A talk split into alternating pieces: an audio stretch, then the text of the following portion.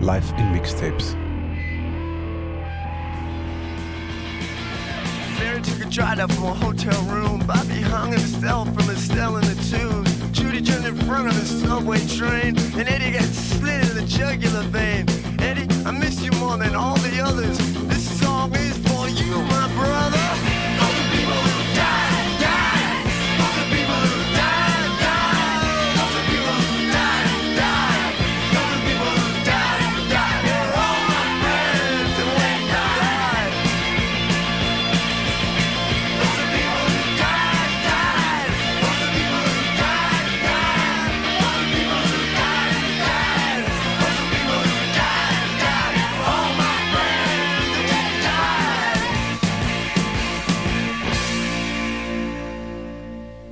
Lukas. Hallo. Hallo.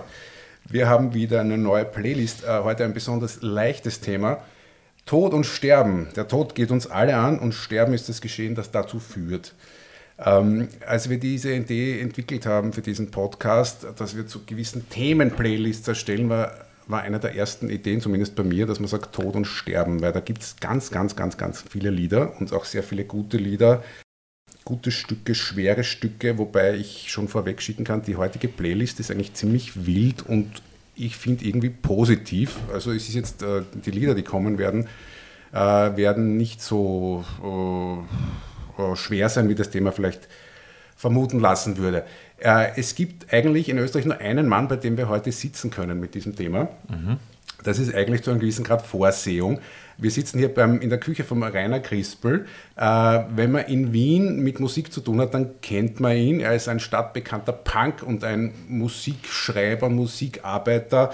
Er hat in ca. zwanzig Bands, glaube ich, gespielt und er war Obmann von der Arena Booker im Chelsea, hat, schreibt äh, dreihundert Musikkolumnen im Augustin, hat ein Buch über Joe Strummer geschrieben. Also er kommt aus der Musikecke, aber seit Herbst zweitausendzwanzig macht er etwas ganz anderes, nämlich er ist Trauerredner geworden. Hallo Rainer. Hallo. Ja, so ist es. Ähm, äh, ich ich, ich finde ja äh, Brüche in der Biografie super und jetzt gar nicht so bemerkenswert, aber viele Leute würden es vielleicht bemerkenswert finden. Äh, das heißt, wie hat sich das sozusagen ergeben?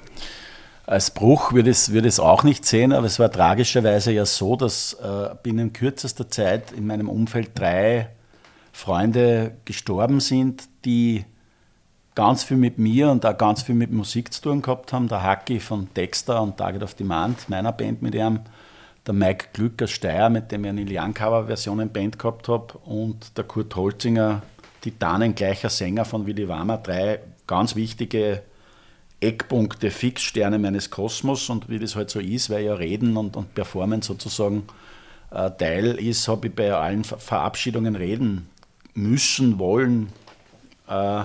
Und bei der von Mike war dann die kuriose Reaktion des dortigen Abwickelnden, ob ich denn das auch mache für Menschen, die ich nicht kenne. Und das war so ein bisschen so eine, so eine, so eine Leuchtpistole in diese Richtung oder eine Leuchtrakete in diese Richtung, weil ich schon ein bisschen durchgehängt bin, also weil es doch um Konsolidierung gegangen ist, auch der eigenen Einkunftssituation oder auch Perspektive, da war eine gewisse Erschöpfung da. Und dann ist mir bewusst geworden, dass der, dass der Fabian Burstein, der ja mein Buch äh, Der Sommer, als Joe Strummer kam, angestoßen hat, der war Trauerredner, der hat das gemacht früher, der Fabian, hat auch mit mir drüber geredet. Und Fabian und ich haben dann eigentlich wegen was anderes Berührungspunkte gehabt. Und er wollte dann unbedingt, dass ich den Hannes kennenlerne. Und der Hannes wiederum ist sowas wie der große, gar nicht alte Mann der Trauerrede. Der hat wirklich viele, viele Menschen verabschiedet. Wir haben uns getroffen, über das Thema geredet.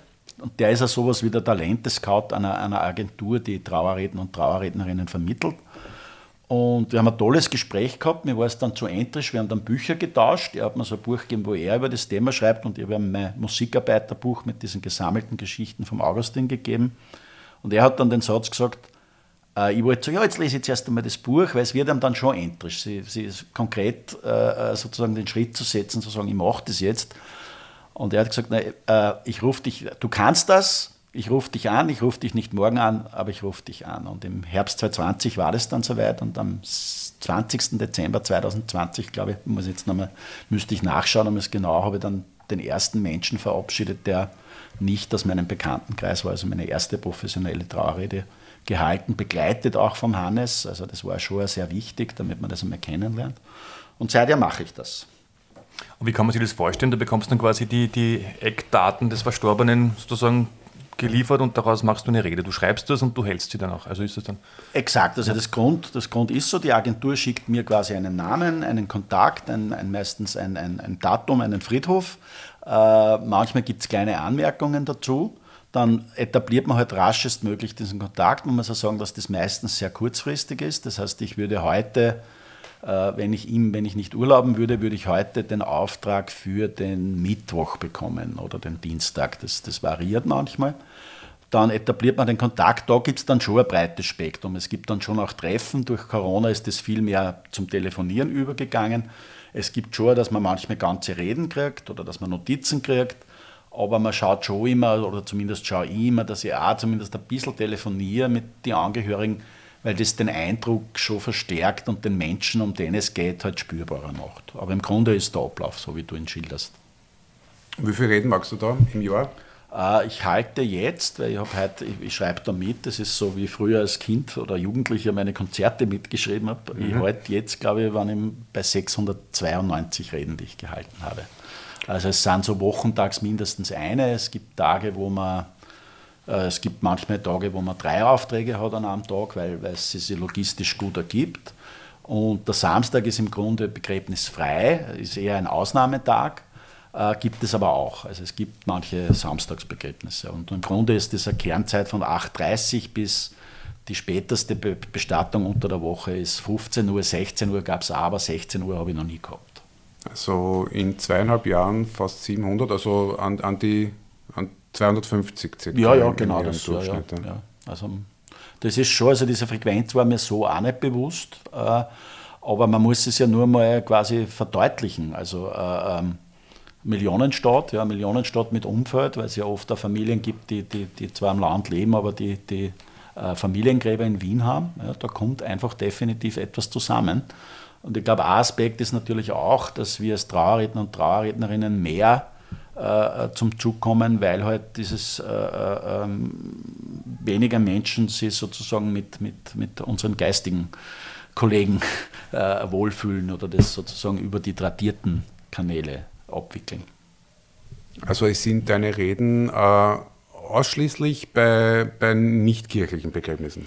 Oder? Es gibt schon auch die Form, dass es so doppel, äh, einer Doppelkonferenz in Anführungszeichen, dass ich und ein Priester bestellt bin. Das ist dann oft eine sehr, sehr ganze Form dann, ja, wann, wann, wann das funktioniert in der Kommunikation. Das ist aber tatsächlich eine Seltenheit. Also meistens bin ich alleine. Was es eher gibt, ist, dass auch noch aus der Familie gesprochen wird, dass sozusagen nahe Menschen noch was sagen. Also ich glaube, mit Priestern habe ich vielleicht sieben, acht Mal in diesen, in diesen Jahren zu tun gehabt. Weißt du geschichtlich, woher der Job kommt, der Trauerredner? Ist das jetzt so die Folge der Aufklärung, so irgendwie, dass man... Das ist eine wahnsinnig interessante Frage, aber klassisch, ich habe mir das nicht angeschaut, weil ich sozusagen ins Tun lieber ein, einsteige. Ähm, was ich weiß, sozusagen der Legende nach, ist, die, ist der Gründungsmythos dieser Agentur, weil, der, weil der, der Vater der jetzigen Betreiberin hat das wohl einmal gemacht, eher so aus dem medialen Theaterumfeld kommend, hat er... für einen Kollegen gesprochen und der Sage nach war dann der damalige Chef der Bestattung Wien anwesend und hat die Bitte formuliert, ob er das denn nicht öfter machen könnte, weil das Bedürfnis größer wurde. Ja. Ich halte das schon für... Ich glaube, es ist ja eigentlich naheliegend. Also ich würde dann jetzt nachdenken, es gibt es nicht so in der, in der Literatur, äh, diese Rede über Cäsar und so weiter, also dieses sozusagen den Toten, den von uns Gegangenen etwas nachzureden, ist ja, glaube ich, ganz a, a, a hunderte, wahrscheinlich tausende Jahre alte Geschichte. Das so zu formalisieren, wie es bei uns ist, da ist natürlich der spannende Aspekt. Ja, es gibt ja sowas, das heißt die katholische Einsegnungsordnung. Und wenn man einmal diese katholische Einsegnungsordnung gelesen hat, dann weiß man, wo unsere Vorstellung einer, einer Trauerfeier herkommt. Weil das ist genau eigentlich diese Form, zwei Lieder, Reden und so weiter. Also im Grunde arbeiten wir dann auch immer Aufträge ab, die vielleicht gar nicht die unsrigen sind. Take me out tonight, where there's music and there's people and they're young and alive.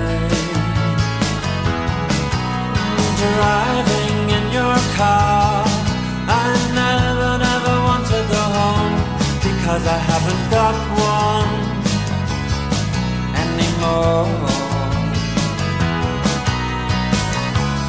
Take me out tonight, because I want to see people and I want to see light.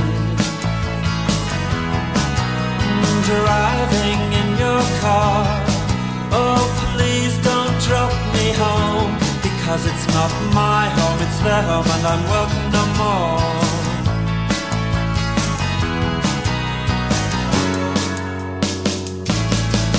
If a double-decker bus crashes into us, to die by your side is such a heavenly way to die.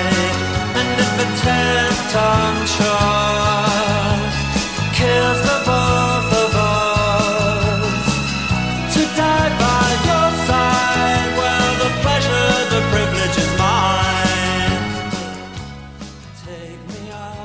Bei dem Reden, ähm, das ist ja echt viel, äh, zweihundertfünfzig im Jahr, inwieweit äh, gibt es da Baukastensystem, dass du da jetzt, äh, oder inwieweit sind die individualisiert, die Reden? Wahrscheinlich möglichst weit, soweit es halt geht, also soweit du die Informationen dann bekommst von den Angehörigen, oder? Das ist schon mein Anspruch, also erinnert mich sehr klar, weil im Baumgarten war einer meiner ersten und im Baumgarten gibt es einen total lässigen, großen Jesus. Und, und sozusagen die Begleitung zum Grab, zur Ruhestätte war an diesem Jesus vorbei. Und das war für mich so, okay, die Kollegen äh, haben, haben dieses Jenseits. Ich habe ja nichts. Also ich habe am Anfang denkst du natürlich viel nach über das, was tust du, was ist das, was tust du überhaupt. Und da habe ich mir also gedacht, okay, wenn wir jetzt hinter dem Jesus sind, es ist so, dass das, was ich habe, ist das, was davor liegt, das Leben. Ja? Das heißt, daher bemühe ich mich schon sehr, bei den zu Verabschiedenden zu sein. Das gelingt nicht immer, weil manchmal halt die Angehörigen nichts hergeben können oder wollen. Aber natürlich bemüht man sich wirklich darum, auch das, was ich mit dem Telefonat gesagt habe, dass man im Tonfall hörst ja dann oft, wer war das? In die, im Schweigen hörst dann oft, äh, wer war das? Ja, und und, und du, du lernst dann auch wahnsinnig beim, bei den Trauerfeiern, wie Familien so funktionieren, wie Achsen sind, auch was sozusagen die, die Wesenszüge, die du lernst von denen, wie die sozusagen nachhallen. Es gibt dann einfach oft total tolle Familien, die einfach, wo du merkst, hey, er jetzt, der, der Großvater oder die Großmutter, das waren einfach super Menschen, die zum Beispiel auf Bildung Wert legen, die auf Kommunikation Wert legen und das setzt sie oft fort. Und das ist wahnsinnig tröstlich, weil zuerst da in der Einleitung äh, über die Lieder gesagt wurde, positiv. Im Grunde ist die Erfahrung dieses Berufs extrem lebensbejahend.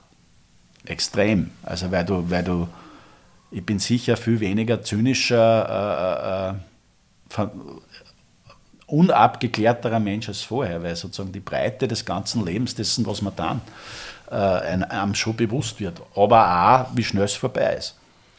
Ja, ich, ich habe mir das auch gedacht. Es, es gibt da ein Lied, ähm, das habe ich jetzt eigentlich gar nicht geplant gehabt, aber wir könnten es vielleicht kurz anspielen. Äh, das ist von Pearl Jam und, und der Eddie Vedder, einer seiner besten Freunde, war der Johnny Ramone, ja.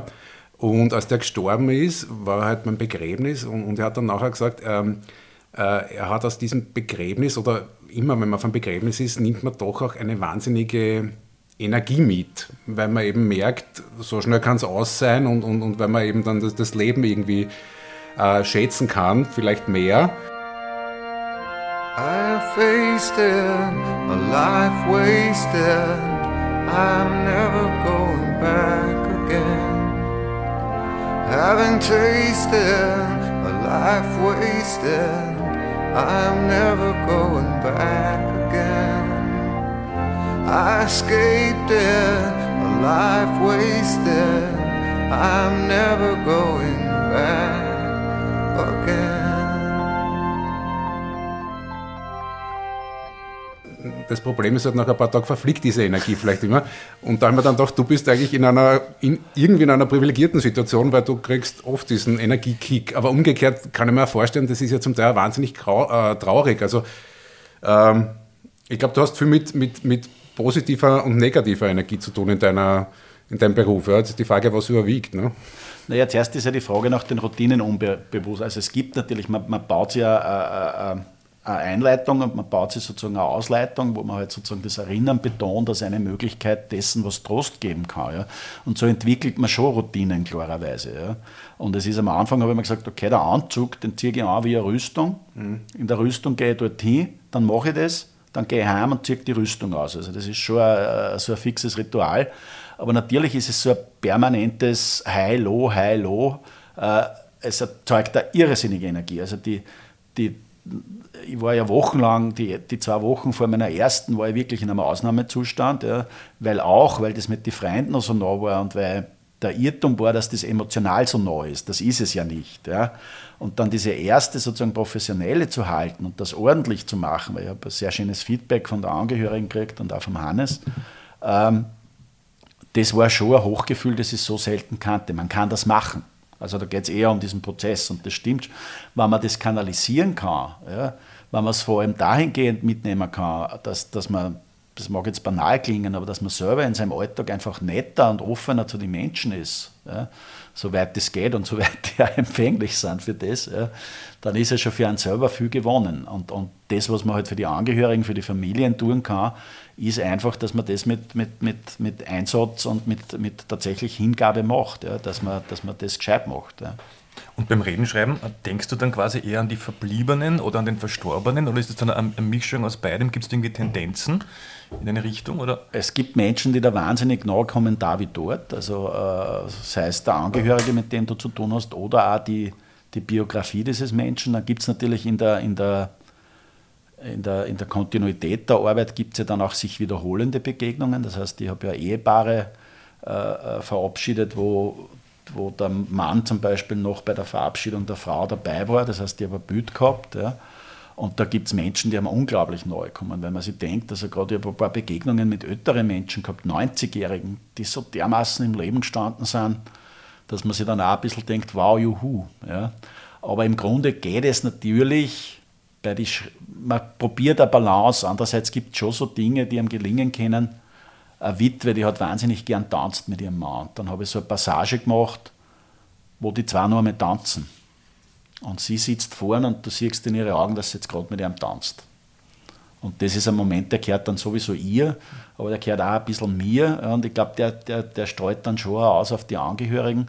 Und das Größte ist es natürlich, wenn man eine gewisse... die natürlich gefegt ist, Leichtigkeit erzeugen kann. Das heißt, wenn gelacht wird. Mhm.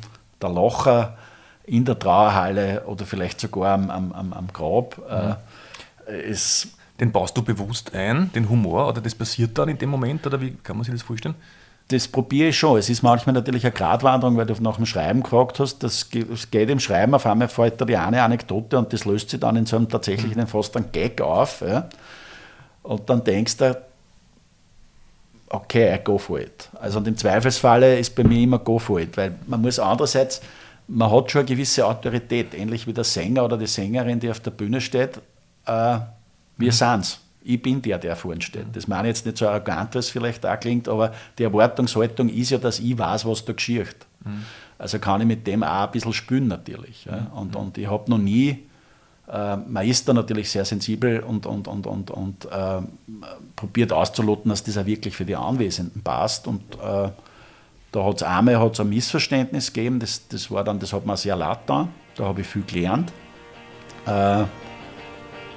aber sonst habe ich das Gefühl, dass ich das schon ganz gut erwische.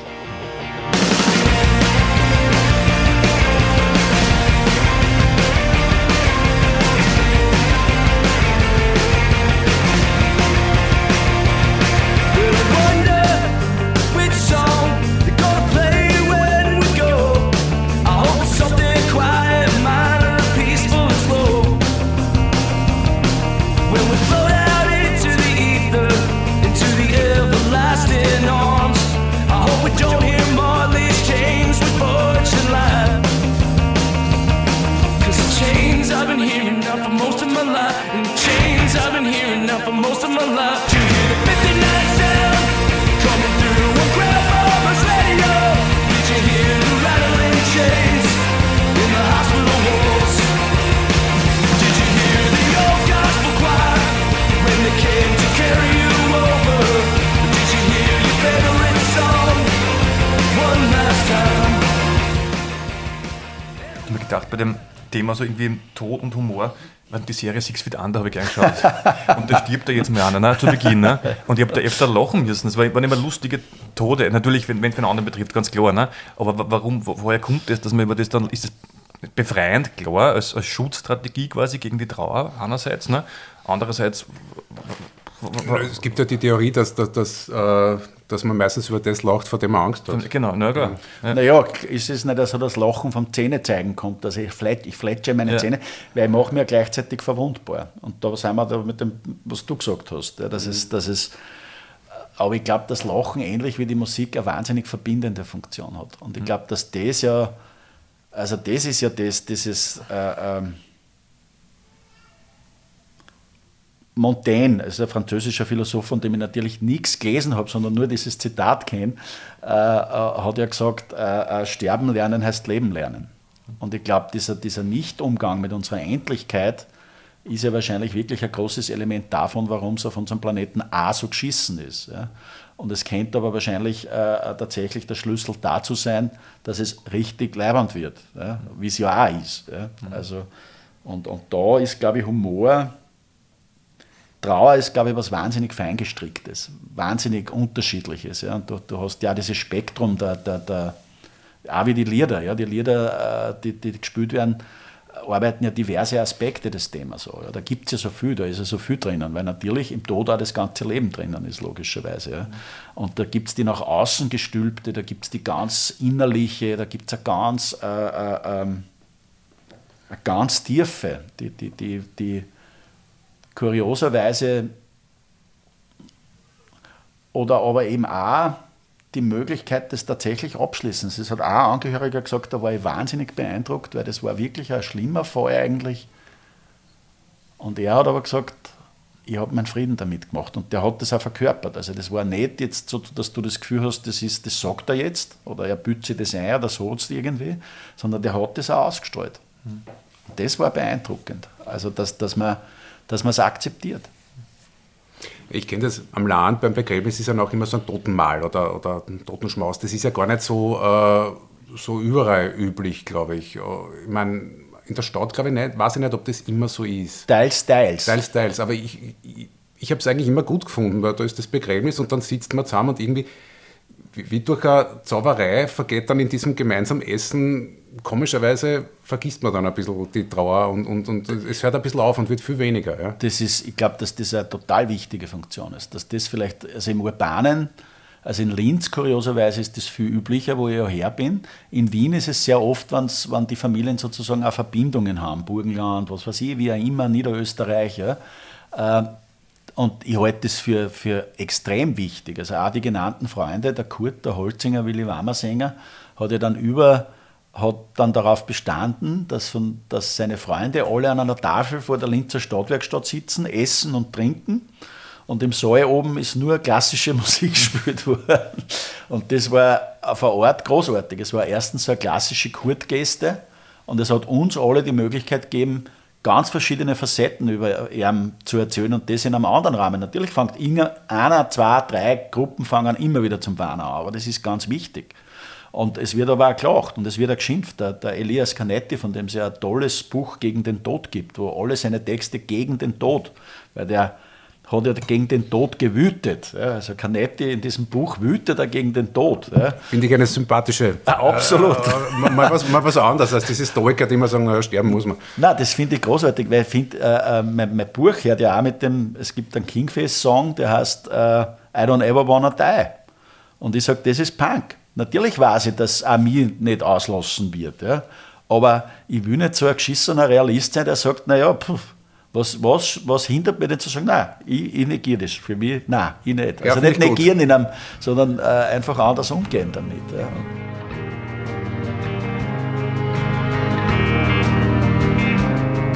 I was at a funeral the day I realized I wanted to spend my life with you. Sitting down on the steps at the old post office, the flag was flying at half-mast, and I was thinking about how everyone is dying, and maybe it's time to live.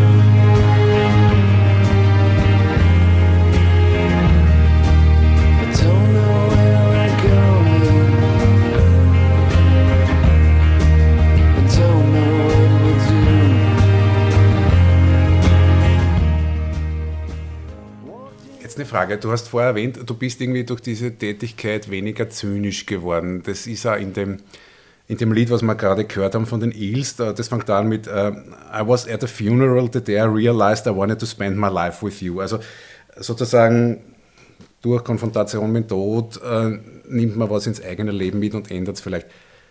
Weniger zynisch ist ein bisschen abstrakt. Was hast du, hast du konkret irgendwelche Dinge geändert? Also ganz, ich kann das ganz konkret benennen. Ich spreche meine Gefühle aus. Also ich verstecke meine Gefühle für Leute nicht mehr so. Also das heißt, das Verbalisieren tatsächlich ganz fundamental im, im, im unmittelbarsten Familienkreis. Und das war Hardcore für mich, ja, weil das war bei uns halt nicht so üblich. Und das ist aber auf einmal wahnsinnig befreiend. Ja. Und auch zu sich selber netter sein. Also auch ein bisschen checken, hey, okay, da bin ich jetzt an einer Grenze. Das, ist, das war für mich durch den Beruf eine ganz konkrete Erfahrung. Ich bin das erste Jahr unter der Woche nicht weggegangen, weil ich ja immer gern getrunken habe und immer gern Party gemacht habe und das war so ein bisschen eine Vorsichtsmaßnahme und das hat auch ein ganz anderes Vertrauen zu mir selber aufgebaut. Das, wie ich es dann gemacht habe, habe ich gewusst, okay, nach dem dritten Bier ist Schluss und das war dann eher nach dem zweiten Bier Schluss oder es ist nur eins gewesen. Ja. Und ähm, das heißt, ich habe mir mehr Vertrauen gelernt und damit kann ich auch die Menschen mehr vertrauen. Also ich gehe nicht mehr davon aus, ich glaube wirklich, dass das vor dem Beruf sehr stark war, was natürlich mit meiner Geschichte zu tun hat und, und, und sich dem entzieht. Aber ich glaube schon, dass so eine gewisse, ein, ein gewisser Grundzynismus oder eine Grunddistanz in unserer Gesellschaft ist und ich glaube, die negiere zunehmend. Ich meine, da hat vielleicht die Pandemie natürlich auch eingespielt. Ich fühle mir die Menschen natürlich näher, die mir neu sind und ich muss das nicht mehr, ich kann das auch positiv affirmieren. Ja, also das heißt, ich habe noch immer diese Linzer Band Seven Sue und tatsächlich würde ich sagen, äh, ob wir noch einmal zusammenbringen, dass wir tatsächlich noch einmal Platten machen, war großartig und es ist super, dass wir neue Songs haben. Aber mindestens ebenso super ist, auf welcher Kommunikation wir jetzt sind. Dass wir uns als Freund wirklich nachdrücklich schätzen und Anteil nehmen aneinander. Lukas, das ist so wie in unserer Band. Ja. Das ist ganz genau so. Ja. Ich weiß auch nicht, ob wir nochmal Platten zusammenbringen. Der, der Weg ist mittlerweile das Ziel. Ne? Aber und unsere, und, unsere Freundschaften untereinander werden von, ich finde, von Jahr zu Jahr irgendwie tiefer. Ja, ja, na, wenn man auf eine Geschichte zurückblicken kann, vielleicht auch, die irgendwie... Na, aber nicht nur, halt, ne? Sondern auch irgendwie... Man schätzt es auch mehr, dass man Freund hat. Das ist ein wunderschöner Schau. Ich glaube, man, man, ich meine ich jetzt ja, ernst, ja. Ja, ja, ja. Ich meine das auch total ernst. Also es gibt Leute, die haben keine Freunde und das sind gar nicht so wenig, glaube ich. Das ist ja zum Beispiel was, das ist ja das, also das, das taucht dann auf, nicht weil, aber oft bei sehr alten Menschen, da ist ja natürlich das Umfeld einfach nicht mehr da. Ja. Mhm. Das ist dann ja auch sowas, was da zu denken gibt, ja, wie sozusagen die... Äh, die schon eine eingebaute Vereinsamung in unserem kleinfamiliären System, ja, wie man, wie man dann vielleicht auch wieder nachdenkt, weil wir jetzt zweimal Band erwähnt haben. Ja, Band ist ja tatsächlich auch eine Familie. Bands haben Umfelder. Ja. Das sind ja Bezugssysteme. Ja. Und ich glaube, das ist was, äh, äh, das schlägt den Tod. Aktive Bezugssysteme, aktive emotionale Bezugssysteme. Weil da bleibt was über und da äh, isoliert man sich nicht so. Ja. The road is long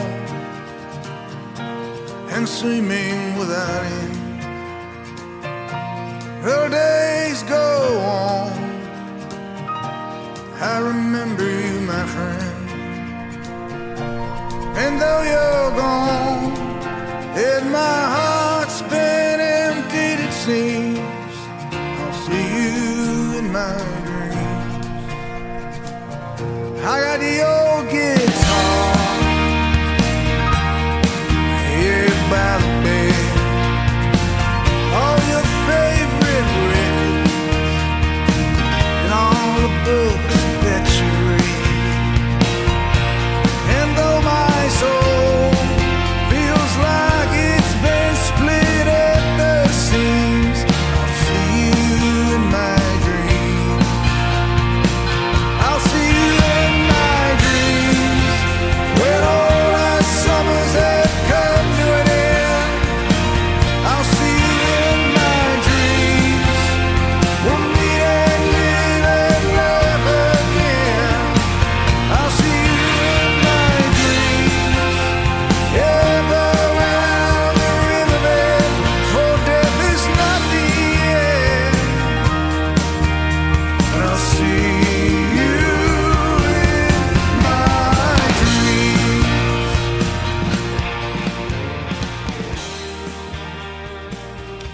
du ähm, Angst vor dem Tod oder Angst vorm Sterben? Ist ja nicht das Gleiche.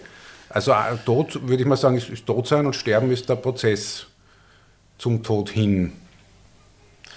Ich glaub, also ich habe nämlich, Entschuldigung, ich, ich habe nämlich nur jetzt äh, als, als Vorbereitung für heute mir, mir diese Frage gestellt, ob ich, ob ich äh, Angst vorm Tod habe, und ich habe mir das eigentlich äh, mehr bejaht, als ich eigentlich vorher gedacht hätte. Und irgendwie habe ich Angst vor dem Ende der sozialen Beziehungen, nämlich dass, ähm, ja, dass man mit den, mit den Leuten, mit denen man halt im Leben abhängt, dann nicht mehr abhängen kann. Ich hasse den Gedanken, nicht mehr da zu sein. Der Gedanke, so, so ein krankes Dahinsiechen auf den Tod hin, erfüllt mich auch mit Schrecken. Ich habe tatsächlich schon großes Einverständnis äh, damit erlebt. Also, es war fast einmal beim Autounfall so weit gewesen. Das habe ich als, als Moment transzendentalen Friedens erlebt. Ja. Elvis hat im Radio gespielt.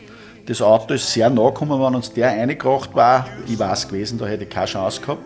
Dann hat die Lenkerin, deren Beifahrer ich war, doch noch verrissen und ich habe überlebt. Der Elvis hat weitergesungen, aber in dem Moment war ich komplett einverstanden. Schon kurz wahrscheinlich Angst vor diesem Schmerz und diesem Impact. Aber natürlich erfüllt mich der Gedanke mit, mit, mit Kummer. Kummer ist vielleicht das beste Wort, also so ein Unwohlsein. Ja. Angst. Angst trifft eher das, okay, dann möchte ich noch ein paar Sachen machen, dann möchte ich noch ein paar Sachen abschließen, dann möchte oder nicht abschließen, aber zumindest auf den Weg bringen und klar machen und für mich vielleicht auch erfahren. Aber das war jetzt eigentlich wieder so sportlicher Ehrgeiz. Ja.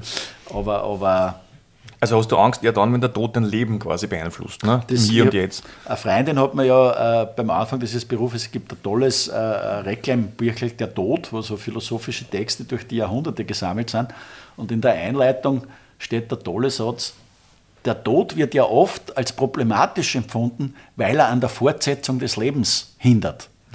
Naja, aber das ist es genau, oder? Das, was du beschrieben hast. Und das ist, glaube ich, so, das ist, das, das ist sozusagen die Angst. Also diese, diese, der grundsätzliche Gedanke der Endlichkeit ist ja wahnsinnig, der birgt ja eine wahnsinnige Kraft, aber auch eine wahnsinnige Gefahr, dass, dass man sozusagen in so einer so ein Hyper, wow, ich bin am Leben, wow, was kann ich alles machen? Ja, also diese, diese Ideen, diese Ebbe Nietzsche und diese Übermensch-Scheiße mhm. und dieser ganze Blödsinn, dieses völlig aus dem Ruder geratene Ego, das furchtbare Dinge tut und das durch die Sterblichkeit zu legitimieren glaubt. Ja. Mhm.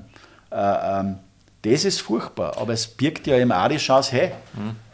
Aber es gibt ja auch das Gegenteil. Ich war ein Freund, der ist jetzt der fünfzig und mit dem war ich früher auf, der, auf Konzerten, und der geht jetzt nicht mehr so gerne auf Konzerte, weil er seine Zeit managt. Also wer sagt, also in die Richtung. Ne? Ja, aber das was ist ja genau das, was der Rainer gesagt hat. Ja, genau, eben. Ja. Ja, ja, ja. Was ja dann eigentlich ein, ein, ein völlig falscher Zugang ist. Wobei, es gibt ja da keine, keine Muster und, und irgendwie Cluster. Ne? Aber das ist ja völlig... Ich finde gerade, der, der, der Zugang zum Leben kann ja auch sein, wo ich sage, ich verschwende meine Zeit auf eine gewisse Art und Weise, was ja was Schönes ist. Ne? Und ja. Wenn man das alles so einkastelt und plant, ist das dann weg. Ne? Also. Ich, ich finde, dass das, glaube ich, mit dem Älterwerden so eine gewisse, eine gewisse Schwierigkeit darstellt, seine Zeit zu verschwenden. Mhm. Also, dass man, dass man vielleicht tatsächlich so Zeithorter werden. Ja. Und ich glaube, da, da, das ist ein super Gedanke, zu sagen, nein, eigentlich geht es ums Gegenteil. Wie bleibe ich denn großzügig mit meiner Zeit? Ja? Ich habe auch einen Seven-Sue-Text geschrieben, der, der, den habe ich geschrieben, äh, da ist mein Opa gestorben. Und gleichzeitig war die Erfahrung, dass mein Sohn geboren wurde, noch so nah. Und da ist der völlig kuriose Satz gekommen, der einem ja beim Tod, ja, Tod wird ja möglich dadurch, dass die Zeit verstreicht.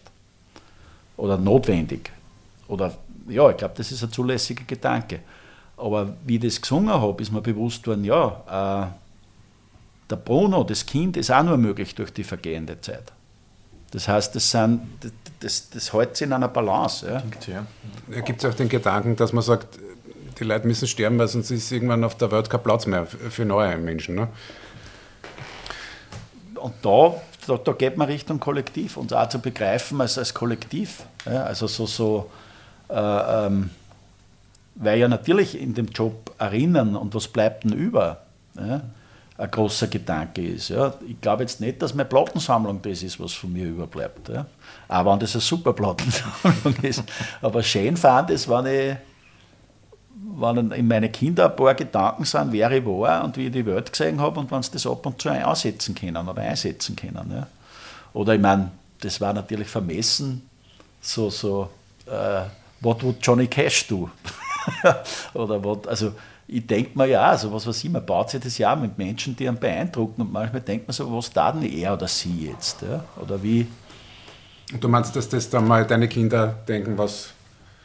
Was hat der Papa? Und dann machen sie das klassische Gegenteil. Wenn sie mich richtig verstanden haben, machen sie dann natürlich das Gegenteil. Oder, oder, also irgendwie hast du schon Angst vorm Tod, aber,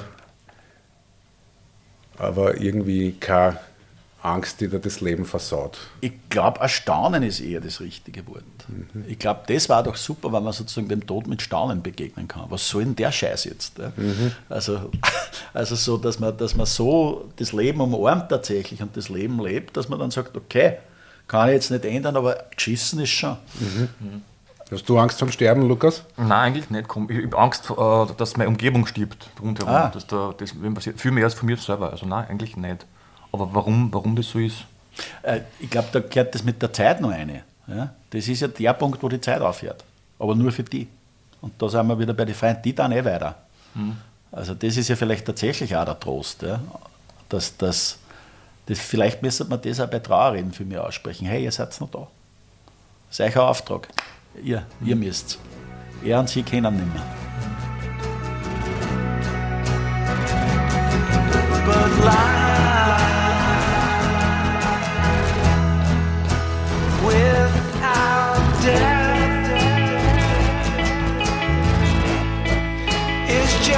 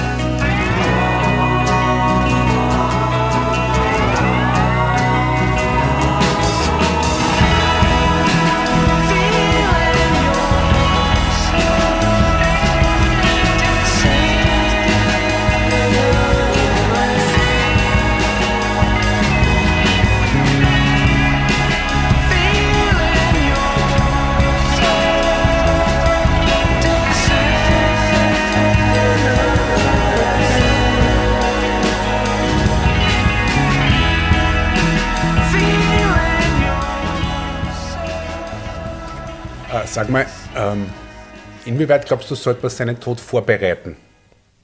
Und zwar im Spektrum äh, von ganz praktisch bis mental. Also ganz praktisch meine ich jetzt, äh, ich glaube in Österreich haben nur zwanzig Prozent der Leute ein Testament. Äh, oder inwieweit hast du da dein Leben durch das geändert? Hast du da jetzt mehr vorbereitet oder soll man die Passwörter fürs Handy irgendwo aufschreiben für die Hinterbliebenen oder soll man irgendwie... eine Liste machen von Telefonnummern, die dann angerufen werden sollen. Ähm ich glaube, man kann tatsächlich seine Angehörigen da noch mal einen Liebesdienst leisten, indem man zumindest so Basics, wie verbrennt werden, wie in Sorg, wo will ich liegen, ja, will ich überhaupt liegen, äh, will ich ins All geschossen werden, ja, dass man so ein paar Basics gibt und eine Vorstellung vermittelt. Ja, ich habe ich hab in meinem äh, Schreibtisch rechts oben liegt äh, äh, ein Vierzettel, da steht alles drauf. Also du hast das schon gemacht.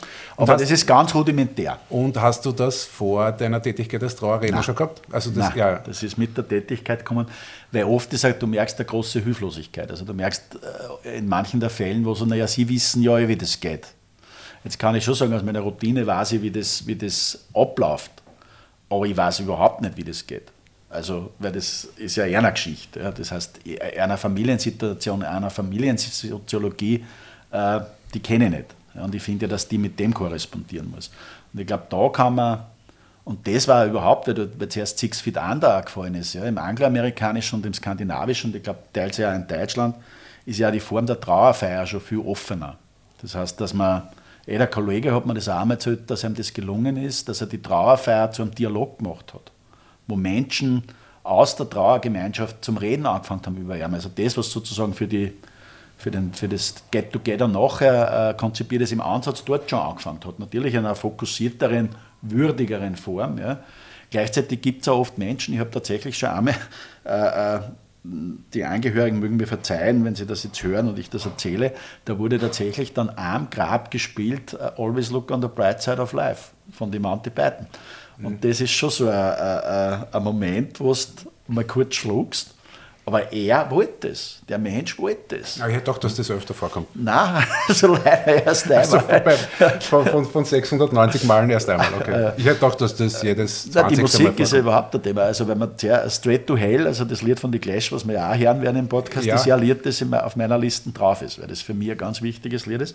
Aber grundsätzlich ist es so, dass die Musik recht überschaubar ist, mit, natürlich mit den individuellen Ausreißern. Ja, das wollte ich dir fragen. Das habe ich mal in einem Interview von dir gelesen, dass das oft das Gleiche ist. Was ist da? Äh naja, das, das ist, hat natürlich auch ganz praktische, weil sozusagen in der Auftragsannahme, da gibt es ja da Listen von Liedern, die die Aufnahmebeamten kennen und die sie anbieten können, die scheinbar auch rechtlich geklärt sind. Ähm, und das ist, also ähm, muss ich jetzt sagen, also äh, da gibt es ja dieses eine Lied von Gabalier, einmal sehen wir uns wieder. Mhm. Und ähm, da gibt es viele Dinge, die man zu diesem Lied sagen können, kann. Ja? Aber in diesem Kontext ist es hochfunktional. Und ich kann mittlerweile jede Phrasierung vom Herrn Gabalier, ja? Also ich weiß jeden Schnaufer. Ja? Also das kommt oft? Das kommt sehr oft.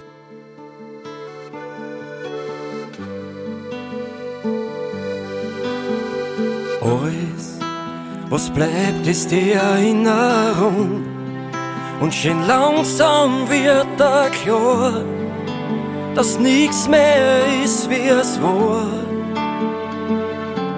Dann suche ich die Hoffnung auf ein Wiedersehen, mir die Kraft in mein Herzschlag legen, um weiter zu leben. Einmal sehen wir uns wieder. Einmal schau ich auch von oben zu auf meine alten Tag, ich mich dankend nieder und mach für alle Zeiten meine Augen zu. Ja, und dann gibt es aber auch so Lieder, äh, Peter Alexander, wie schwierig der Alexander als Figur, oder, oder vielfältig der Alexander als Figur, sagt zum Abschied leise Servus. Ja, das ist ja so was Versöhnliches. Ja.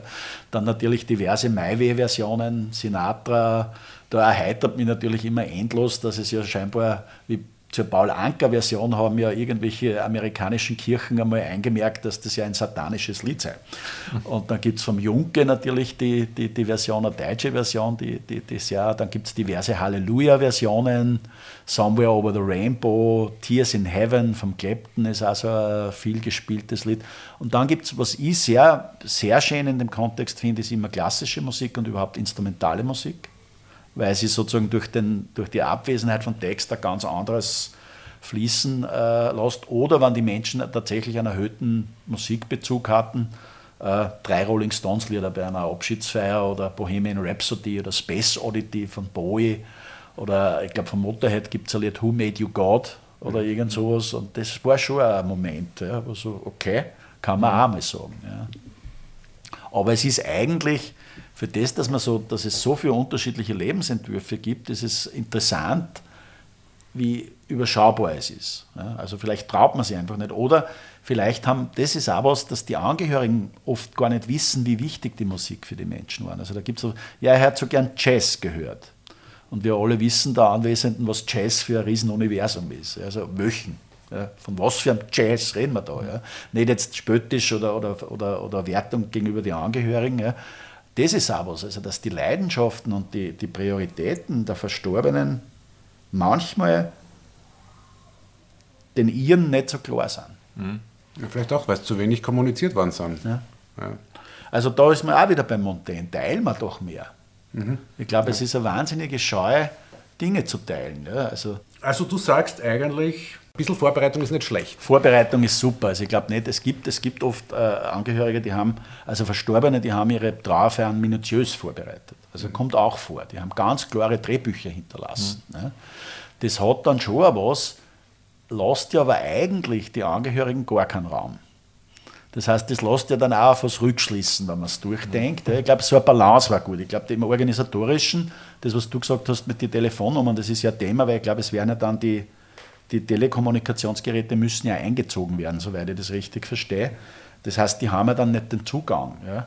Und ich glaube schon, dass es die Leute ja auch gut tut, um das alles, von dem wir reden, wenn man sich mit dem befasst, auf einer wirklich sachlichen Ebene, dass das ja sachliche Implikationen hat, ja, bezüglich geregelten Finanzleben, geregelten Nachlass und so weiter und so fort. Ja.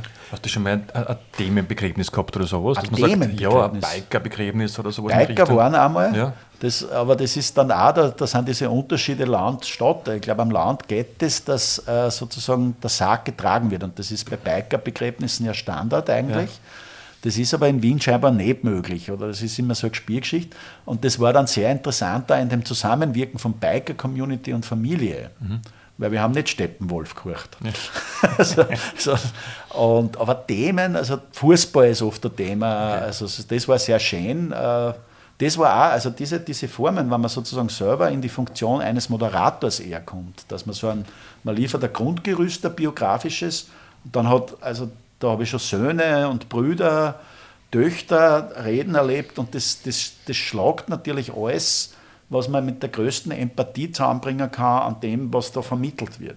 Ja, was da an, an Liebe tatsächlich im Raum ist und an Wertschätzung, mhm. wenn die Menschen selber reden, ja, und wenn es vielleicht sogar noch mehr sind. Also, da, also ich glaube, das war in Sachen Vorbereitung, dass man doch, äh, das ist jetzt leider ein Satz aus Herr der Ringe, aber es ist ein, ein fantastischer Dialogsatz. Uh, If we make an end, let's make such an end. I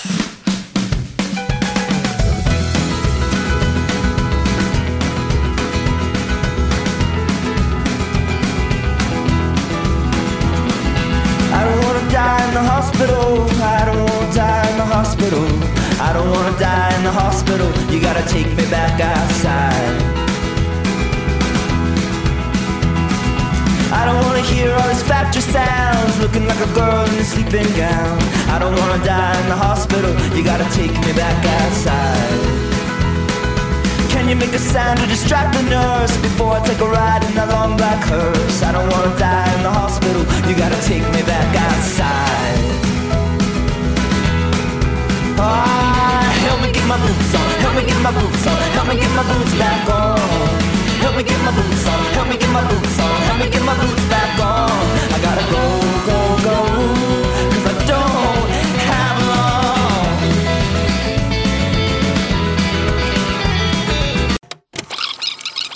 long. Wenn ich dies Haus verlassen soll, fürchte ich, geht das nicht würdevoll.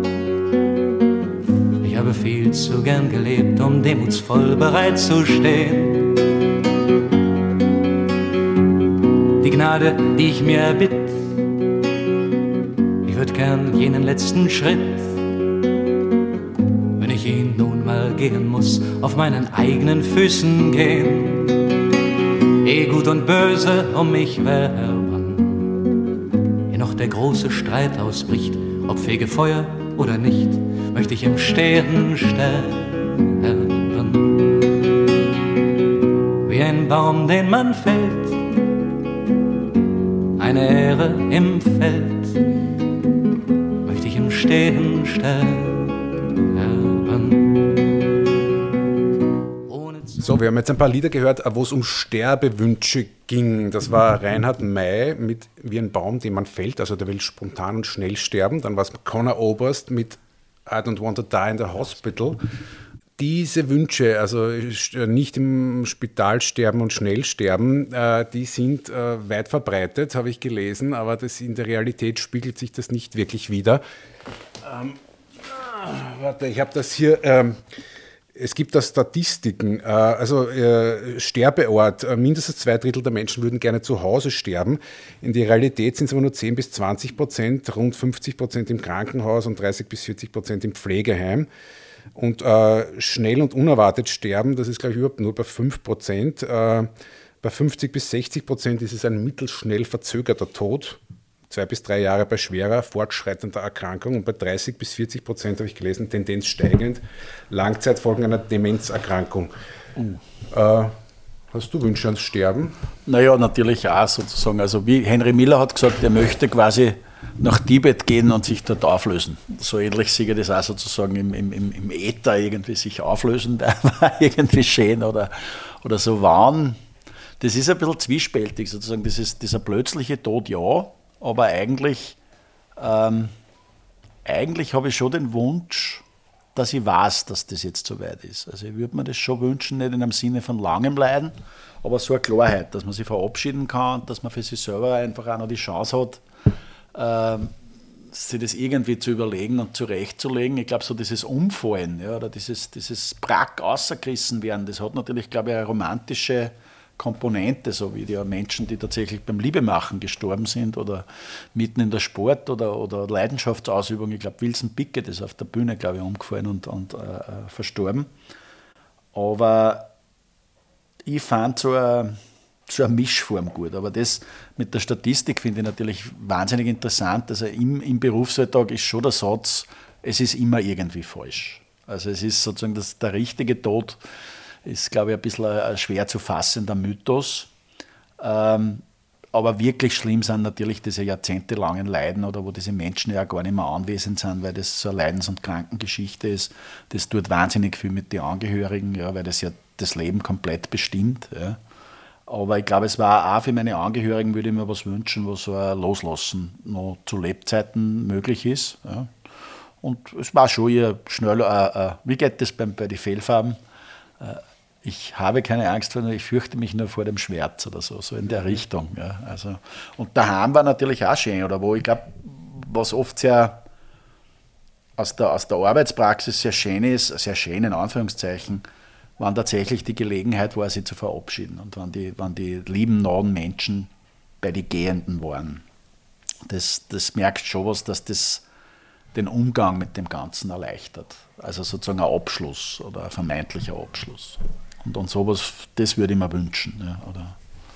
Ich habe auch beim, beim, beim Überlegen für, für heute, ich hätte früher auch gedacht, na, so umfahren ist nicht schlecht, aber das, ich, ich eigentlich sehe es jetzt genauso wie du. Also so, so eine Mischform wäre nicht schlecht, ja. Doch ein bisschen. Ich meine, Rites of Spring, die Band, die am meisten verehren, eben die Clash, die haben gesagt, sie würden dann gerne mal über dem Stadion in Washington D C, wo Football gespielt wird, ausspringen und dann quasi am, am, am, am Anstoßpunkt detonieren. Ich meine, sowas war vielleicht auch so ein Big Bang, was weiß ich, aber da ist die Frage, ob man dann noch in der Lage ist, so, so solche Pläne umzusetzen und kühne, was weiß ich, im Niederschlag noch sozusagen den größten Tyrannen der Welt erledigen oder was weiß ich. Das haben wir beim Selbstmordattentäter, ne? Naja, äh, gibt dem Naschen einen Sinn. Mhm. Lukas, wie willst du sterben?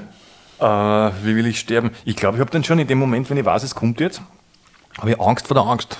Angst? Ja, das also, dass das dann jetzt eintritt, ne? Also, das verstehe ich schon, das Verabschieden und so weiter, ja, und die engsten Angehörigen herumhaben, das verstehe ich irgendwie, aber das ist nicht was, wie dann in der Angst, wenn es jetzt kommt, wie dann reagiere, macht man kalte Füße. Hat auch ein Angehöriger gesagt, wo ich, wo ich sozusagen schon, schon, schon einen nahen Menschen, der hat gesagt, ich habe keine Angst. Mhm.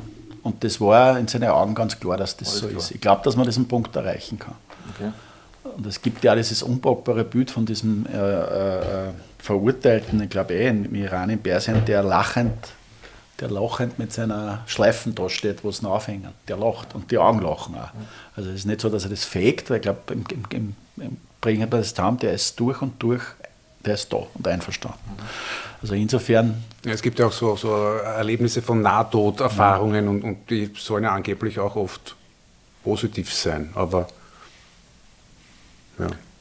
Ich, ich meine, ich denke, man müssen ja neurologisch irgendwelche Prozesse, in, in, also es ist ja... sie gegen etwas zu wehren, gegen das es keinen Widerstand gibt. Ja. Das ist, also Vergeblichkeit ist ja auch so ein wahnsinnig interessantes Wort. Ja. Also, und, und andererseits eben nicht in diesem esoterischen Sinn einverstanden sein. Ja. Also Akzeptanz sind ja auch so schöne Wörter und Begriffe. Ja. Und wenn man zu dem finden könnte, ja, und, und ich glaube, da muss man natürlich differenzieren, es ist einfach, es gibt kein Einverständnis damit, dass junge Menschen ganz vor ihrer Zeit sterben und mit, mit Krankheiten, damit kann man nur wütend sein, da kann man nur beim auch wieder beim Canetti sein und gegen den Tod sein. Aber dann Menschen, die ihr Leben leben konnten. Ja, und, und ich finde ja, dass wir wie wir da sitzen, glaube ich, ja privilegiert sind. Wir haben ja, wir haben ja Möglichkeiten, wir haben schöne Dinge da, wir werden noch schöne Dinge tun, ja, wir haben schöne Umfelder, ja, also wir sind ja eh reich beschenkt. Mhm. When you're sad and when you're lonely and you haven't got a friend, just remember that death is not the end. And all that you held sacred falls down and does not mend. Just remember that death is not the end. Not the end. Not the end. Just remember that death is not the end. When you're standing on the crossroads that you cannot comprehend, just remember that death is not the end.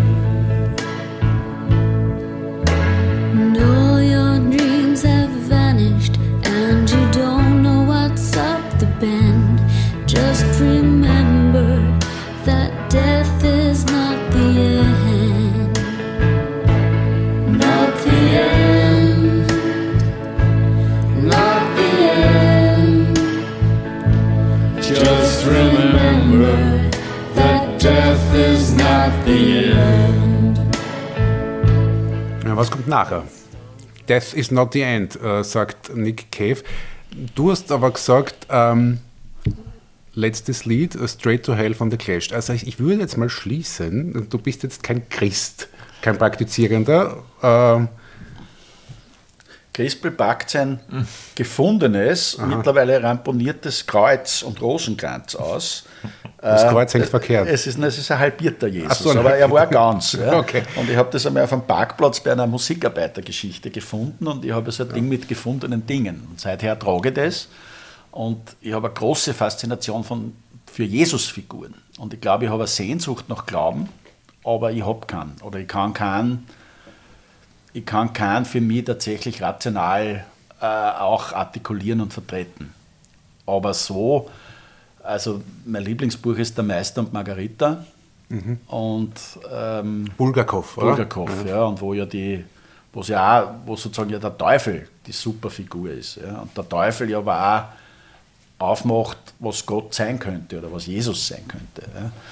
Aber Christ in dem Sinn nicht, da waren halt einfach auch die Erfahrungen mit Religionslehrern und, und, und auch die, die Wahrnehmung der, der politischen Kraft der Kirche ist natürlich verhindert, sowas, dass man, mhm. dass man aber, aber ich glaube, Spiritualität zum Beispiel äh, der Der Dietrichsen hat das geschrieben über die Bad Brains, auch so eine Band, die ich sehr verehre. Die Bad Brains sagen, genieße den ganzen Wahnsinn, das ganze Kaputtschlagen jetzt. Das nächste Leben wird noch viel besser. Also wandern in die Richtung. Gut, aber du bist dann eigentlich viel, also du hast dann eigentlich eine, eine, eine also du bist kein Agnostiker. Oder, also, oder es pendelt zwischen diesen Extremen, glaube ich. Also es gibt natürlich Tage und, und, und Momente, wo ich mir denke, äh, na, da ist nichts. Wir sind da allein in Null. Diesem All ja. und, und das war's. Ja. Dann gibt es die eine liebe Freundin, die gesagt hat, naja, diese Teilchen, die uns ausmachen, die schweben dann für immer umeinander. Das hat auch was sehr Schönes. Ja. Und, und dann habe ich auch unlängst einen tatsächlich protestantischen äh, äh, Pfarrer, äh, Priester oder äh, eigentliche Berufsbezeichnung predigen hören. Und das war eine sehr schöne Predigt. Das war fast psychoanalytisch, weil Weil's, das habe ich auch tatsächlich äh, in einem religiösen Zusammenhang noch nicht gehört, weil er von einem Raum geredet hat, wo Menschen, denen es nicht so gut geht, Dinge ausleben können. Und das ist ja ein sehr psychoanalytischer Gedanke, dass wir sozusagen Räume finden, Möglichkeiten finden, mit unseren Dispositionen und mit unseren Dingen umzugehen. Ja, und da hat Religion wieder einen Trost und Spiritualität. Also ich würde manchmal sagen, und da wird es aber schwierig, weil wir ja keine Sprache haben dafür, dass ja viele der Dinge, die ich mit Musik erlebt habe in meinem Leben, spirituelle Erfahrungen waren. Die Bad Brains zu sehen, das war spirituell. Ja. Also diese du bist Community. Transcending, also du bist irgendwie zu was anderem hinübergestiegen. Ja, aber wieder glaube ich, dass das Gefährliche ist, dass wir ja gleichzeitig dann diese, diese tatsächliche gesellschaftliche Praxis erleben, dass Millionen Menschen in dem verloren gehen, die dann glauben, man kann das Leben auf so Memes äh, oder wie man das ausspricht, reduzieren. Ich muss ja nur mich selbst finden und mich selbst umarmen und dann wird alles gut. Ja? Also wann, dann handelt ja, kann ja ein Glaube und äh, äh, nur davon handeln, dass man, dass man reflektiert bleibt, dass man sich anschaut, was bin ich, was tue ich, wie begegne ich andere. Ja, also als Ausrede interessiert er mich überhaupt nicht. Und ich glaube, dass Glauben sehr oft so eine Ausrede ist. Ja. Okay, ich habe ja meinen Glauben und damit bin ich von allem befreit, weil dann gehe dann geh ich beten und gehe beichten und das war's wieder. Das interessiert mich Nüsse. Mhm. Also so Johnny Cash hat einmal gesagt, meine Arme sind zu kurz, um mit Gott zu boxen. Also gewarnt, dann müsste es ein Gott sein, mit dem man, oder eine Göttin, mit der man streiten kann. Also weil da gibt schon, da müsste man uns jetzt schon mehrere Jahrzehnte unterhalten mit dem jeweiligen Wesen. Was soll das? Also wie, wie ist das Konzept? Ja, also. Old pirates, yes they rob I, sold I to the merchant ships. Minutes after they took I from the bottomless pit. How long shall they kill our prophets? While we stand aside and look. Yes, some say it's just a part of it. We've got to fulfill the book. So won't you help to sing these songs of freedom? 'Cause all I ever had redemption songs.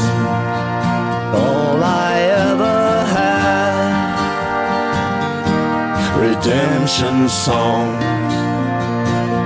These songs of freedom. Songs of freedom.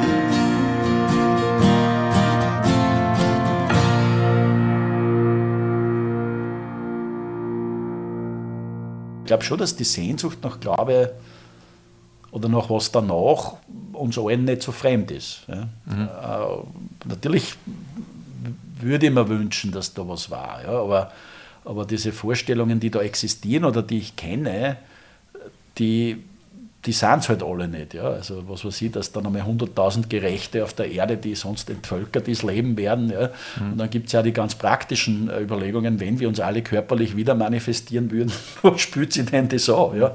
Wie kriegen wir denn die gefüttert? Ja? Was gibt es zum Essen? Ja, genau. Wo wohnen wir? Ja. Also, aber natürlich ist die, ist die Sehnsucht verständlich. Ich meine, ich glaube, es hat vielleicht damit zu tun, dass ja so viel von unserem Hirn noch nicht äh, genützt ist. Vielleicht ist das sozusagen der Sehnsucht nach die, nach die Hirnfunktionen, die noch nicht eingeschaltet sind. Mhm. Vielleicht ist das so ein, so ein Umweg. Ich glaube, der da sozusagen die Sehnsucht, so wie der Neil Young immer den Ton spielen will, den es nicht gibt. Mhm. Ich glaube, das ist auch ein gutes Bild. Den Ton spielen wollen, den es nicht gibt. Ich glaube, so ist meine Spiritualität. Dass ich das sozusagen nicht erklären könnte und nicht rational fassen könnte und nicht verbalisieren könnte. Aber das würde ich mir wünschen. Okay, nein, ich hätte gedacht, dass du sagst, da ist nichts. Also, aber ich, ich finde es... Äh einundfünfzig Komma fünf Prozent ist, ist, ist, bin ich glaube, so ist es. Und okay. achtundvierzig Komma fünf Prozent oder so dann gesplittet gibt Sehnsüchte. Ich glaube, es ist eine Sehnsucht. Hat sich der Prozentsatz in den letzten drei Jahren mit deiner Arbeit geändert? Ich glaube, er will das, weil durch das Serielle, also die, durch diese serielle Begegnung mit Abschied und Abschluss, ähm, kriegt es auch so etwas Groteskes. Also das meine ich jetzt nicht in einem, in einem nivellierenden Sinn, dass der Schmerz weniger wird, aber wenn du das so seriell erlebst, da wird diese Frage immanent, okay, was ist das? Mhm. Was sind wir denn dann, wenn das so wusch, wusch, wusch, ja? Also ey, da sind ja Menschen zum Glück hundert geworden und neunzig geworden und die haben Spuren hinterlassen, aber gleichzeitig wusch, wusch, wusch, jeden mhm. Tag Ende. Und ich glaube, dadurch taucht so ein Dadurch ist schon so eine, so eine Frage auftaucht, kann das nicht doch sein, dass da noch irgendwas ist und das irgendwas bedeutet, was ich halt jetzt nicht fassen kann. Ja? Also die Sehnsucht oder die, die, die ich glaube, das Fragezeichen hat sich nur einmal geschärft. Wenn das so war, dass ich dort war, da ist nichts, das war ein Rufzeichen und dann ist das wie, so ein, wie in so einem Cartoon, wo sich das jetzt so wegradiert. Mhm. Ja? Und, und vielleicht fängt da jetzt so ein Fragezeichen an. Ja? Oder vielleicht kommt da noch ein zweites dazu. Ich glaube, so kann man das beschreiben. Oder vielleicht deren Weiterleben in den, als Teilchen in den anderen oder in den Erinnerungen von den das anderen. Das war ja schön. Also das, das, das Aufgehen in Kollektiven, das finde ich ja eigentlich eine sehr schöne Idee. Wenn, wenn wir sozusagen, eine der schönen Begegnungen im, im Beruf war, dass ein Angehöriger, also die waren nicht verwandt mit dir, sondern es war ein Freundeskreis, der ihn verabschiedet hat, und das war allein schon so wunderschön, das war eine der innigsten Trauerfeiern. Und da wurde gefragt, wie man denn mir eine Freude machen könnte, also nicht im, im, im Trinkgeldsinn. Und dann habe ich tatsächlich zwei Bücher geschenkt bekommen. Und, und das eine Buch handelt davon, wie in der Romantik diese Idee des handelnden Ichs so wichtig geworden ist. Und das war ja gesellschaftlich damals wahnsinnig wichtig. Ne? Und ich glaube, jetzt sind wir ja vielleicht gesellschaftlich, wo, wo, wo sich dieses Ich wieder ein bisschen zurücknehmen kommt, wo man mehr hin zu, zu Kollektiven geht. Und da ist der Gedanke natürlich schön. Wenn ich in was aufgehe, und da, jippie, wo muss ich unterschreiben? Man muss dann halt auch so leben, dass, man, dass, dass, dass irgendwie Leute äh, sich erinnern wollen, ne? Das ist, ja, aber das ist doch ein, ein, in einem nicht-religiösen Sinne ein super Vorsatz. Also im, im Sinne von Humanismus oder, oder auch diesen wertorientiertes so Leben. Ja, ja. ja ich meine, das klingt dann immer so trocken und fad. Ich glaube, von dem muss man sich erlösen. Ja. Ich glaube ja, dass ein, ein, ein werteorientiertes Leben, yippie, ja, das kann ja, das kann ja tatsächlich das wilde, geile Leben sein. Ja. Weil was ist denn... Äh, Was ist ein geiler und schöner als gelebte Mitmenschlichkeit? Ja? Und das meine ich jetzt noch nicht einmal in, in, in Hinsicht auf erotische Begegnungen oder Polyamorismus oder sowas, sondern einfach sie wirklich offen in der Welt bewegen und mit den Menschen. Ich glaube, das ist das, was dem Nichts am meisten entgegensteht. Ja? Wir haben diese siebzig Jahre, diese achtzig Jahre oder wie viele Jahre wir immer haben, haben wir was, was, was nicht nichts ist. Ja? Und, und das können wir auffüllen. Und ich glaube, das ist schon diese, diese Gefahr, dass das in so einem nihilistischen Ego-Trip ist. Ich glaube aber, dass das Leibende, das wirklich Leibende ist, äh, ist eine Erfahrung, die nicht dieser nihilistische Ego-Trip ist, sondern die, wo es einem schon selber gut geht, ja, oder, oder Leibend gehen kann, aber es geht nicht nur um einen selber. Aber da gehört doch eine Portion Gelassenheit dazu, denke ich mal, dann auch wieder, ne? Also wenn ich jetzt dieses, dieses Bild von mir habe, ich habe jetzt da quasi meine siebzig Jahre und die muss ich jetzt auffüllen mit, mit, mit Werten und mit Leben und so weiter. Es kann ja nur gelingen, wenn ich mich sozusagen ein bisschen auch dem hingeben kann, ne? Und nicht ständig quasi an Wertekanon abarbeiten muss. Also Gelassenheit ist da wieder so ein Punkt, oder? oder Nein, wenn, ich zumindest das so. Wenn ich mir es aufschreiben muss, wenn ich mir meine To-Do-Listen schreiben muss, guter Mensch sein, heute guter Mensch sein, dann wird die Übung wahrscheinlich nicht gelingen. Ne? Ich glaube, das muss schon eingehen, dass man sozusagen... Ähm, Ich glaube, es, es lässt sich am leichtesten an so, an so, an so äh, alltägliche, mit, mit, mit einem Menschen, der mir sehr nahe war, war das halt so, wir sind so spazieren gegangen und dann sind wir wo vorbeigegangen und da war im Augenwinkel, hat man irgendwie gesehen, da war ein alter, äh, ein älterer Mensch, der hat gerade irgendein Problem gehabt.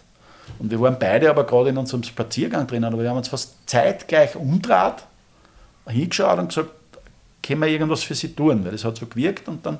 Ich glaube, um sowas geht es. Das, das darf auch dauern, ja, so, so wie was weiß ich. Äh, es gibt genau, es gibt was, auf das ich tatsächlich ein bisschen stolz bin in meinem Leben. Das war einmal auf der Umgangsstation Alserstraße, da war ein Mensch in einem Rollstuhl und der hat aufs Klo müssen.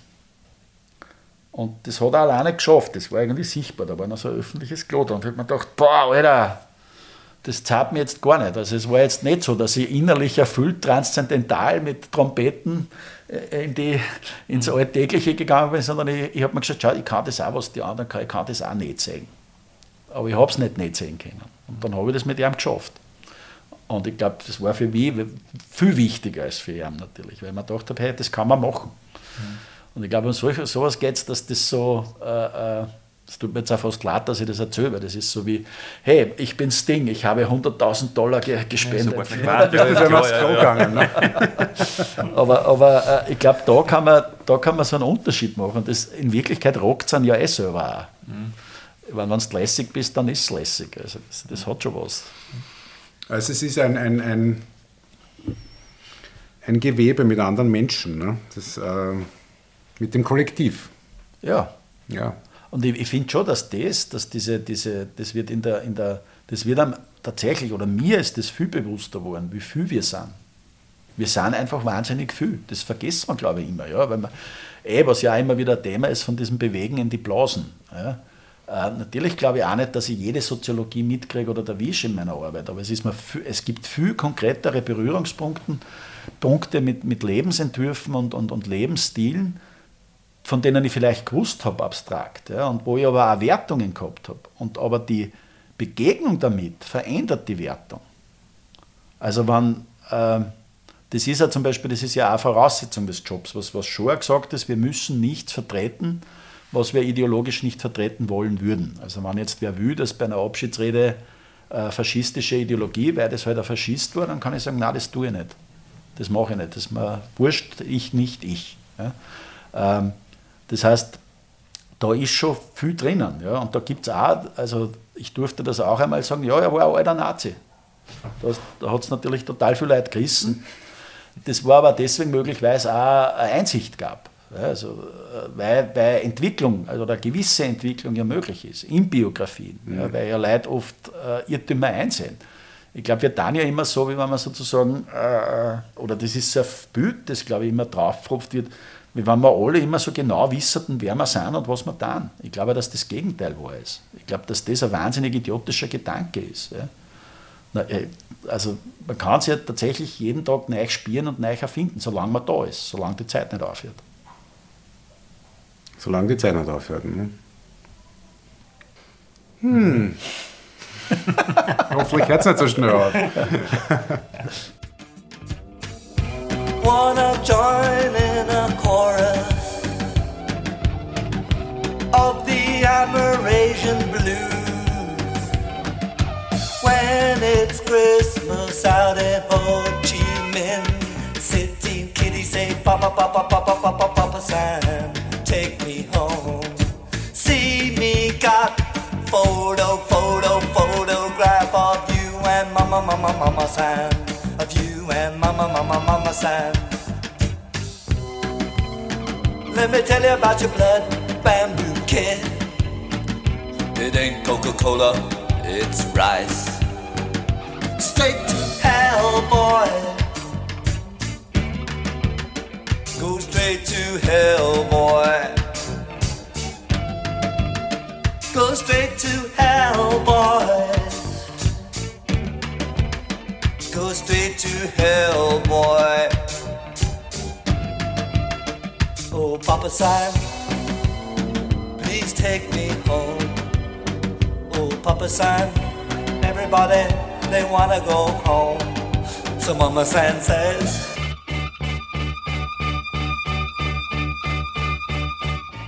Das letzte Lied, wir haben es ja ein paar Mal schon erwähnt, du sagst, Gabalier kommt oft? Sehr oft, ja. Am öftersten? Ja, ich würde vom, vom subjektiven Gefühl, ohne dass ich Stricherlisten gemacht habe, ist mhm. das...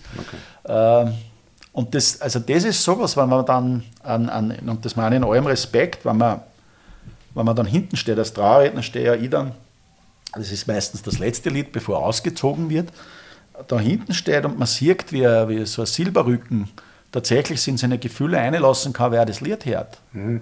dann, hat man kein, dann hat man keinen Einwand mehr gegen dieses ja, Lied. Ja, dort, in diesem Kontext. Mhm. Dort. Das trifft es dann zu hundert Prozent. Ne? Ja. Mhm. Ich äh, weiß ja nicht so recht. Das, ich habe viele, viele Dinge, die für, für heute beim Nachdenken so also ein bisschen sehe ich anders, wie zum Beispiel, ich will nicht so ganz schnell sterben und so weiter, also so plötzlich.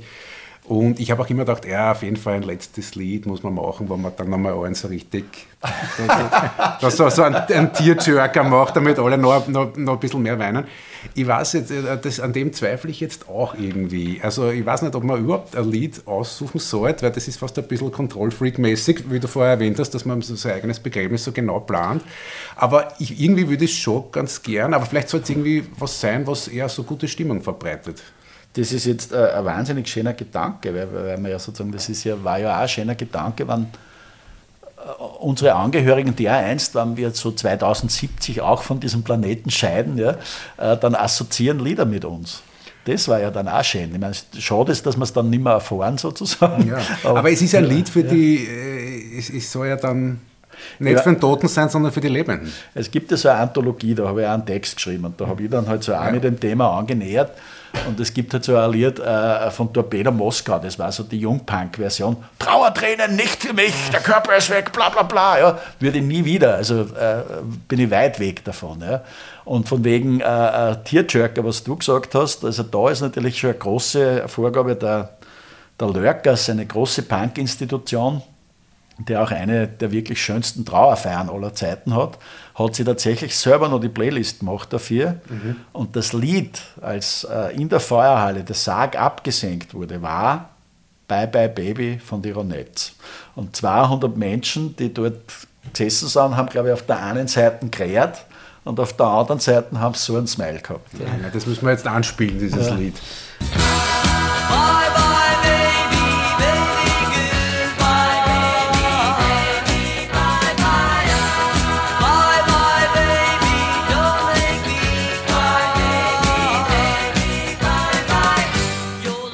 Ich hätte immer gedacht, von, von uh, Warren Zevon, dieses ähm, oh. uh, Keep Me In Your Heart, weil der Warren Zevon, das war ja, das gibt es glaube ich gar nicht so oft in der, in der Musikgeschichte, der ist ja diagnostiziert worden mit einem Lungenkrebs und dort geheißen, er hat nur drei Monate zu leben, es war dann zwölf Monate und der hat ja dann noch schnell ein Album gemacht und da war ja dann das letzte Lied, Keep Me In Your Heart, wo er dann sagt, ja, also denkt halt, wenn es passt an mich und und und ja. Das war aber auch so, ich habe von dem eine Biografie gelesen, also das muss schon, also der auch, der nämlich das, glaube ich, sehr da hat, weil der hat, wie man es ja in der, im Sprachgebrauch immer sagt, Dämonen haben, finde ich eine völlig blödsinnige Formulierung, aber mir fällt jetzt keine bessere ein, der hat seine Kämpfe gehabt, ja, aber der hat ja auch, und ich glaube auch schon vor der Diagnose, durchaus zu sowas gefunden wie, was war vorher das Wort, Gelassenheit.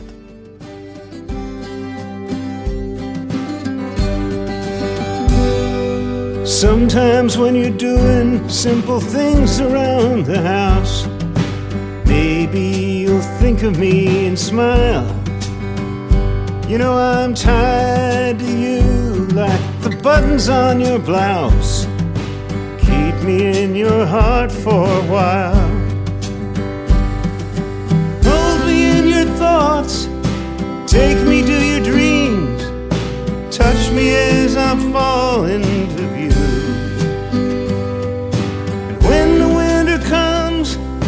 Keep the fires lit, and I will be right next to you. Engine drivers headed north to Pleasant Street. Keep me in your heart for a while. These wheels keep turning, but they're running out of steam. Keep me in your heart for a while. Sha la la la la la la la la la. Keep me in your heart for a while. Sha la la la la la la la. Keep me in your heart for a while.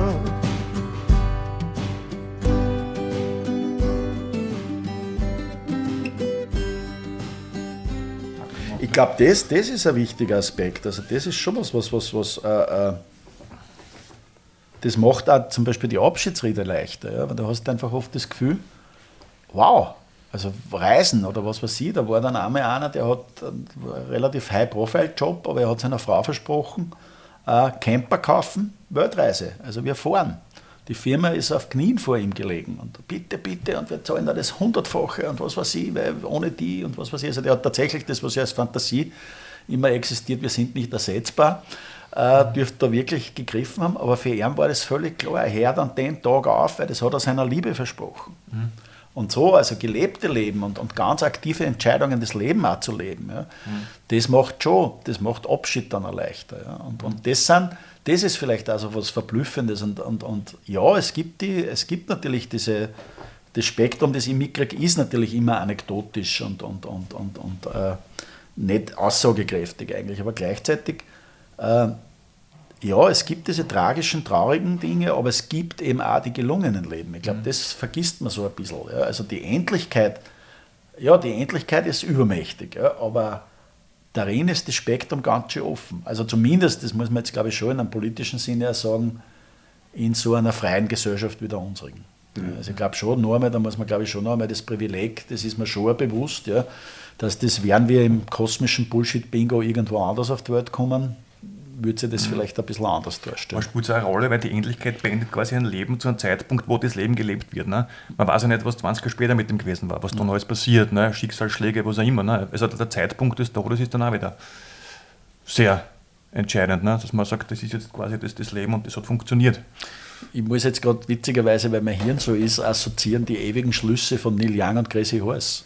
Also ja. Lieder, die zwar vor zehn Minuten aufgehört haben, aber sie spielen immer noch zehn Minuten den Schluss. Ja. Also das ist ja auch so eine, eine Streckungssehnsucht. Ja? Und ich glaube, Schlüsse in der Musik sind überhaupt vielleicht so eine Paraphrase auf den Tod. Ja? Also was ist ein Fade-out? Ja. Ein Fade-out sagt uns ja, das geht immer weiter. Oder ja. Ich habe das auch mal als Frage gestellt, wo geht die Musik hin, wenn sie aus ist? Ich finde es ja schade, dass es nicht mehr so viele Fade-outs gibt. Also ich mag Fade-outs. Naja, und das größte Fade-out, das Fade-out, das wiederkommt, Burning Love von Elvis Presley.